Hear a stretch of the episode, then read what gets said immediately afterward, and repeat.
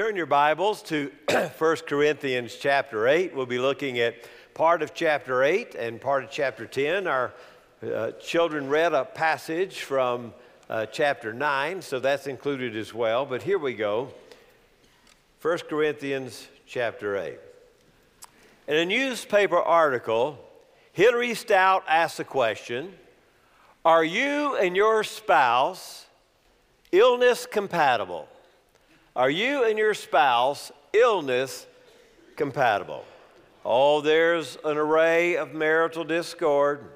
There's some big issues: money, religion, in-laws, to name a few. But there's one more big one that we're all missing. Are you and your spouse illness compatible? She says there's a "I feel worse than you" syndrome, which seems to be particularly acute in households with small children. Women complain to other moms that they are exasperated slogging through housework and kid chores while their ill husbands take to their beds. "If I have a cold, he has the flu," said one lady. "If I have the flu, he comes down with a bubonic plague." A couple of weeks ago, Dan Dubno, a New York television producer, came home from work feeling ill and crawled into the bed at seven p m, leaving his wife, Lisa, who runs a foundation, to deal with homework and dinner and bedtime for their eight and nine-year-old kids. "We could both be sick," says Lisa, "but when I'm sick, I still have two kids. And when he's sick, the world may end at any moment." For example, Lisa says, she had just given birth to their first child. I, I'm assuming no picnic in the area of pain and discomfort category. She was holding the new baby, ready to walk out of the hospital room to go home. That's when Mister Dubno collapsed to the floor in agony and crawled over to the nurse's station. Turns out he had a kidney stone. "You're so competitive," Lisa said.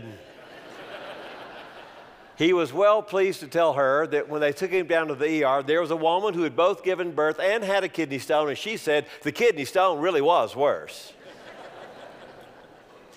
Think sick, be sick. You've heard of the placebo effect. Think well, be well, take the little sugar pill, and when you think it's the right medicine for what ails you, you begin to feel better. It's in your mind. But there's something called the nocebo effect.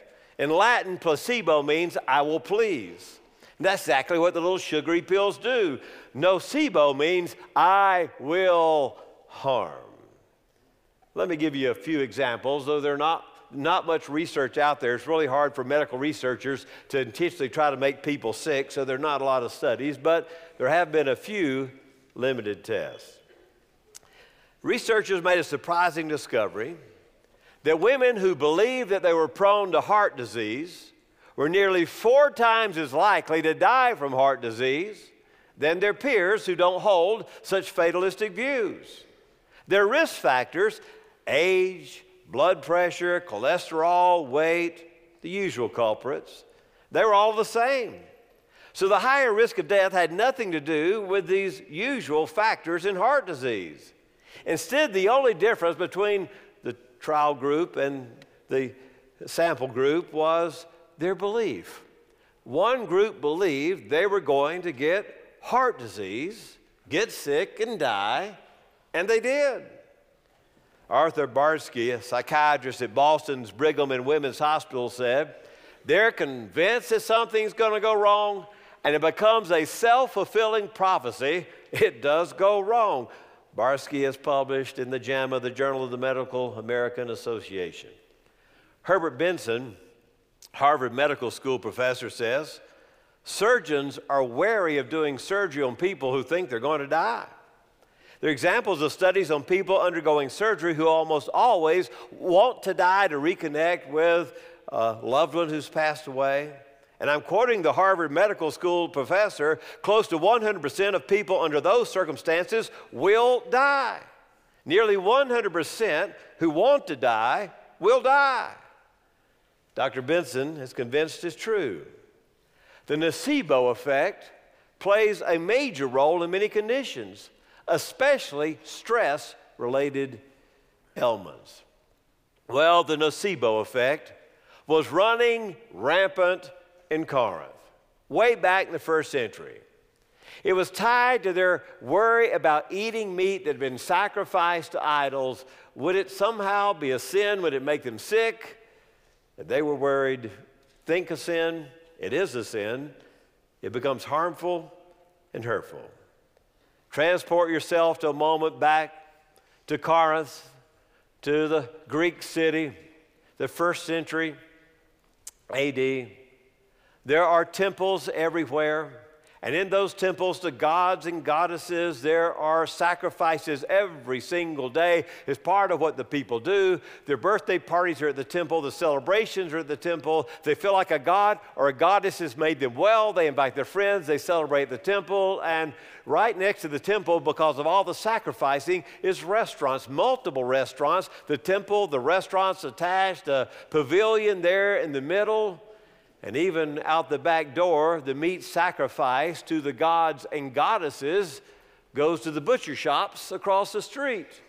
So it would be really, really hard to eat meat in Corinth and it not be associated with one of the temples to a god or a goddess because, well, that's just the way it was. If you were to go to the Corinthian Burger King, your B K brawler might be include leftovers from a sacrifice to Zeus, the king of the gods. It was a common practice, and nobody really had a problem with it. That's just the way the meat market was dominated in the pagan culture. Well, nobody had a problem with it except for some early converts to Christianity. You see, they had left the life of idolatry. They had turned from, from wood to worship a living and a true God. They had turned their backs on the, the Corinthian temples and the Greek gods and goddesses. They felt guilty eating meat sacrificed to their old gods, their old idols that they had left behind. They wanted to be faithful followers of the one true God. They wanted to follow the living Lord. And so when they saw others, other Christians eating in the temple restaurants or buying meat from the butcher, they've been through the sacrifice process, they were troubled. Think sin, it's a sin. And then there were others in the church who said, nothing doing. We have freedom in Christ. We are free to eat this meat, freedom to eat the meat in the restaurants connected to pagan temples. Because we know there are no true idols. There's only one God, the living and true God. The idols are stone and wood. They're nothing. Don't take away my freedom. So we have a problem. We have a problem in Corinth. Those who know the idols are not real are flaunting their liberty before those who are struggling with meat sacrificed to idols. So Paul has to say something. He says something to those who are in the know, and he says something to those who are struggling. Well, look at chapter eight, verse one. This issue takes up chapter eight, nine, and ten. We'll look at portions of eight and ten. Now concerning, now in the letter to the Corinthians that we call First Corinthians, this is a peri-day construction. Every time Paul says now concerning, he seems to be referring to a question they've asked in a letter. So every time we get now concerning peri-day, he's saying, you asked me about eating meat sacrificed to idols. Now I'm going to answer you that question. Now concerning about which you wrote, meat sacrificed to idols. We know that we all have knowledge, but knowledge puffs up, but love edifies. If anyone supposes he knows anything, he is not yet known as he ought to know. But if anyone loves God, he is known by him. Therefore, concerning the eating of things sacrificed to idols, we know that there's no such thing as an idol in the world, and that there's no God but one. But even if there's so, there are so-called gods, whether in the heavens or the earth, as indeed there are many gods and many lords, yet for us there is but one God, the Father, from whom are all things, and we exist for him, and one Lord, Jesus Christ, by whom all things, and we exist through him. However, not all men have this knowledge, but some, being accustomed to the idol until now, eat food, as it were, sacrificed to an idol, and their conscience being weak is defiled. But food will not commend us to God. This is what the Corinthians are saying. We are neither the worse if we do not eat, or better if we do eat. But, yes, but, take care lest your freedom somehow become a stumbling block to the weak. For if someone sees you who have knowledge dining in the idol's temple, will not his conscience, if he is weak, be strengthened to eat things sacrificed to idols? For through your knowledge, he who is weak is ruined, the brother for whose sake Christ died. And thus by sinning against the brethren and wounding their conscience when it is weak, you sin against the Christ. Therefore, if food causes my brother to stumble, I will never eat meat again, that I might not cause my brother to stumble. Well, he walks them through the thinking here. Now, you're right. There are no other real gods in that sense. There's only one true God. In fact, he seems in verse six to be borrowing from Deuteronomy six, the Shema. Hear, O Israel, the Lord your God is one. What's shocking about First Corinthians eight six is he takes the Shema, hear, O Israel, the Lord our God is one, and connects it with Jesus as the living Lord. The new introduction here is, yes, there is but one God, but there's the expression of the Father, and here he includes the expression of the Son, that this Lord God we worship was Jesus in the flesh. Well, he says to them, some men may have the knowledge, others may not have the knowledge about the idols not being real gods. So they argue, what does food matter? Our stomachs will be done away with. We're not better if we do eat. We're not better if we don't eat. It doesn't matter. But take care, he says, verse nine. Lest somehow your freedom, your liberty, cause somebody else to fall. Someone who's just left the idol worship and the temple and their friends are still there and they have forsaken the idols to worship the one true living God, the Lord Jesus Christ. They see you, a mature Christian, in the restaurant connected to the temple and they're drawn back in. And for you, it's just a meal. For them, they're drawn back in to the religion and the superstition of idolatry. Be careful how you flex your muscles of freedom. Quit being puffed up. Look at verse one, what he says. Now concerning things sacrificed to idols, we know that we all have knowledge. Knowledge makes arrogant. Your translation may say puffs up. Knowledge makes arrogant, but love edifies. What he's saying here is this. You think you have knowledge that there are no real other gods, and therefore you have freedom in Christ, but quit being puffed up and start building up. The question is, how are you impacting the church, the body of Christ, with your behavior? Don't be puffed up in knowledge, but rather build up the body of Christ. How are you impacting others in the community? Don't let your own freedom, verse nine, cause a brother to stumble. What he's saying here is this, those who have knowledge, what really matters is if God knows you. Verse three, you think you have all this knowledge, you know everything, but what really matters is does God know you? The relationship with God is initiated by God. He says it this way in Galatians four nine. Now, however, you have come to know God, or rather, more importantly, to be known by God. What he's saying here is this. Your knowledge is not at all what's important, but God's knowledge of you. It's God's knowing you that really matters. If you exercise your liberty and you become a stumbling block to those who are weak, you have sinned the whole point. You're right, he says, technically food doesn't matter. It doesn't draw us close to God. It doesn't push us away from God. But if you're causing other folks to fall back into idolatry, you're causing your brother to stumble. He's saying something like this: Christ died for him, and you can't give up going to the restaurant at the temple for her. Be careful, he says. So everything you do, how it impacts your brother.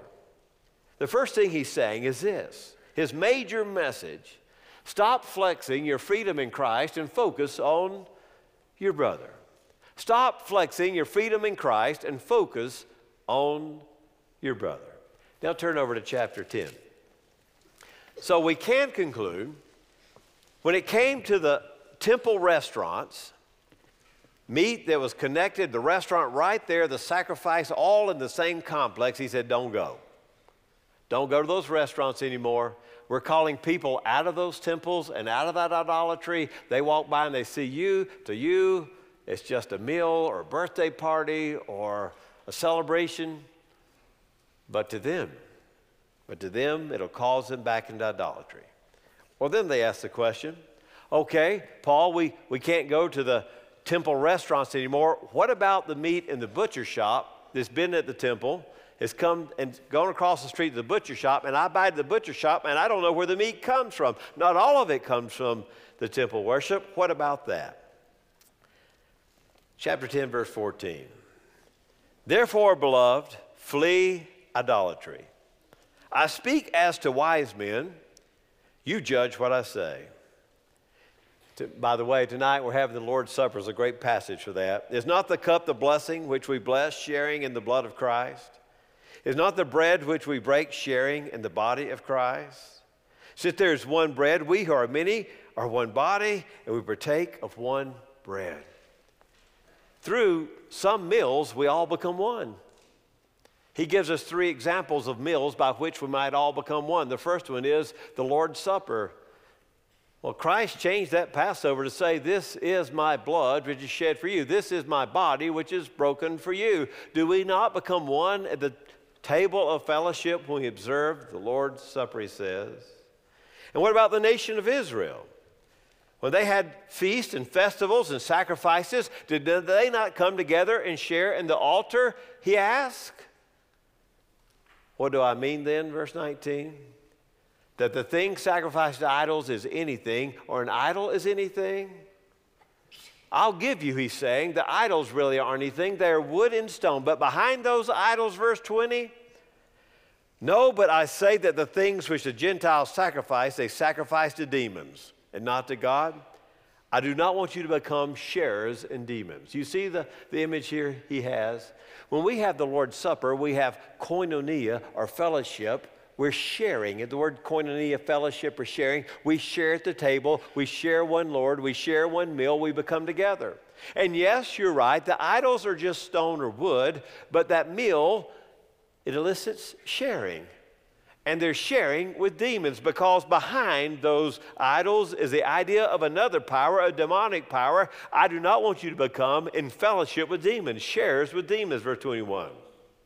You cannot drink the cup of the Lord and the cup of demons.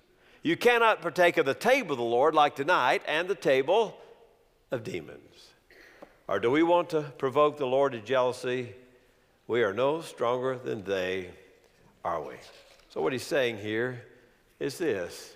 Behind those idols, there is real dark power that will lead them astray and cause them to fall, so do not cause your brother to stumble. So now he takes the case of the butcher shop. What if I go to somebody's house? Let's say I don't go to the temple restaurant. Let's say I just go to somebody's house and I have a meal. What happens then? Verse twenty-three. They're saying, hey, all things are lawful in Christ, but not all things are profitable. All things are lawful. See, here's our word, but not all things build up. Yeah, in Christ, you could do that. You could be puffed up and do that, but I want you to build up the body of Christ. Let no one seek his own good, but that of his neighbor. Let no one seek his own good, but that of his neighbor. You and I must ask the question every time we make decisions about our ethical behavior, not only how does this impact me, but how does this impact us? To do otherwise is to be the guy with the drill in the boat and saying, hey, this is just my seat. I'm going to drill a hole where I'm seated. And Paul says, wait a minute. It's better to lose some of your freedom and not offend your brother. The second thing he's saying here is this. Paul's addressing the problem of boundaries between the church and the pagan culture.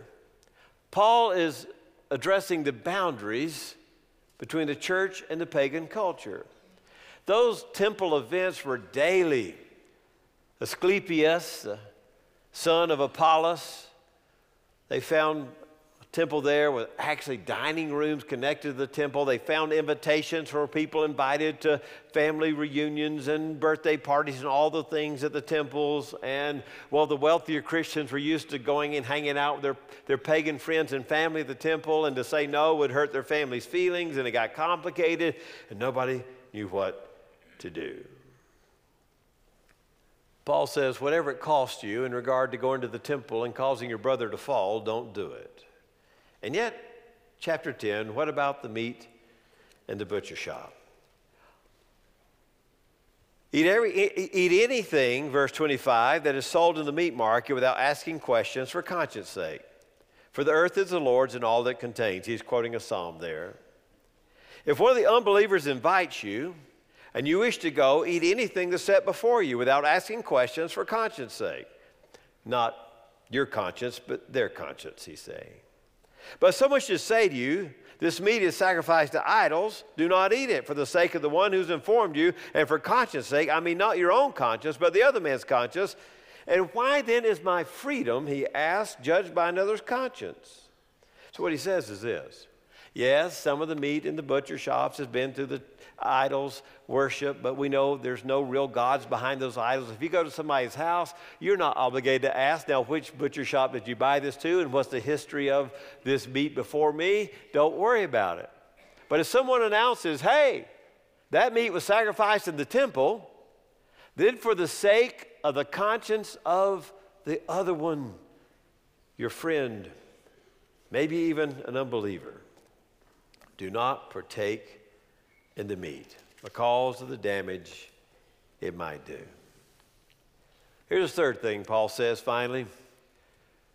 He says this to the weak. The strong, they have the knowledge, they're puffed up, they want their freedom in Christ. The weak, their conscience is still bothered by the old, the road of idolatry. What, the third thing he says to the weak, you got to start doing some growing up. I'm going to hold the strong back, but you have to start doing some growing up. Eugene Peterson translates First Corinthians ten, thirty through thirty-one this way. But except for those special cases mentioned above, I'm not going to walk around on eggshells worrying about what small-minded people might say. I'm going to stride free and easy, knowing what our large-minded master has already said. If I eat what is served to me, grateful for what God Uh, grateful to God for what is on the table, how can I worry about what someone else will say? I thank God for it. He blessed it. I'm going to eat it.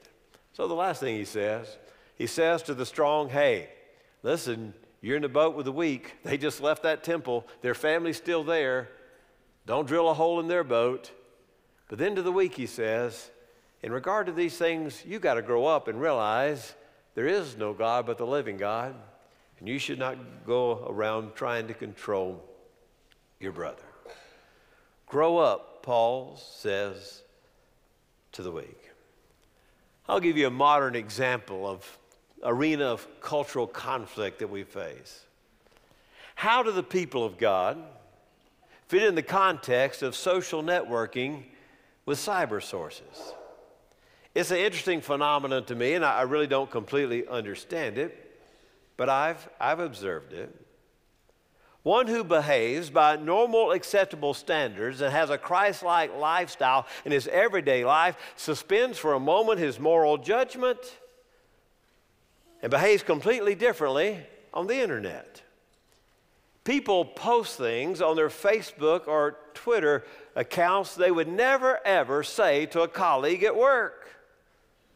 Or if you're a teenager, you might post things that you would never say to your parents or to your pastor.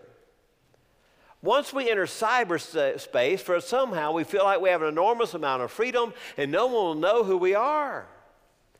But nothing actually could be further from the truth, could it? I'll speak to our students for just a moment. A recent survey revealed that forty percent of teenagers had posted something on some internet source that they later regretted. forty percent had wished they could take something back. thirty-seven percent have posted something that makes fun of another student. twenty-five percent of our teenagers, that's one in four, have posted a false identity, realizing if I get behind this screen of false identity, I can say what I want to. thirteen percent of teenagers have posted an inappropriate picture of themselves on the internet. Whatever you put on the social media pages today may haunt you for the rest of your life. An alcohol-induced post-prom picture may be there to greet you as you sit down for your first real job interview. You know, an inappropriate picture of yourself can become a web digital tattoo to follow you forever. We were looking at someone's resume this week for a particular job, and I asked someone younger than I who would know how to do it, find everything you can on the internet and let me know. The report was clean, I'm happy to say. But even an old guy like me looked. I looked to discover, are you the same person in person as you are on the social media? One college professor says the psychology of the internet, it makes people feel invisible. They conclude there won't be any consequences for their actions. You would never go in the middle of the high school courtyard and shout something out about a student in your history class to the top of your lungs, and yet you'll type it. It's the same thing, you see? Hurting others to pull yourself up. There's something known now as cyber ethics consultants. I found one by the name of Patty Yamano who says, if you're a good person in life, you should be a good person on the internet. But kids don't understand the relationship between real life and the internet, that the internet is real life. All of us have heard someone say, I was so disappointed to see her Facebook page. I thought so much of her. I'm just trying to get that comment and that picture out of my mind for her. I don't want to associate those things with her. I wished I'd never seen that.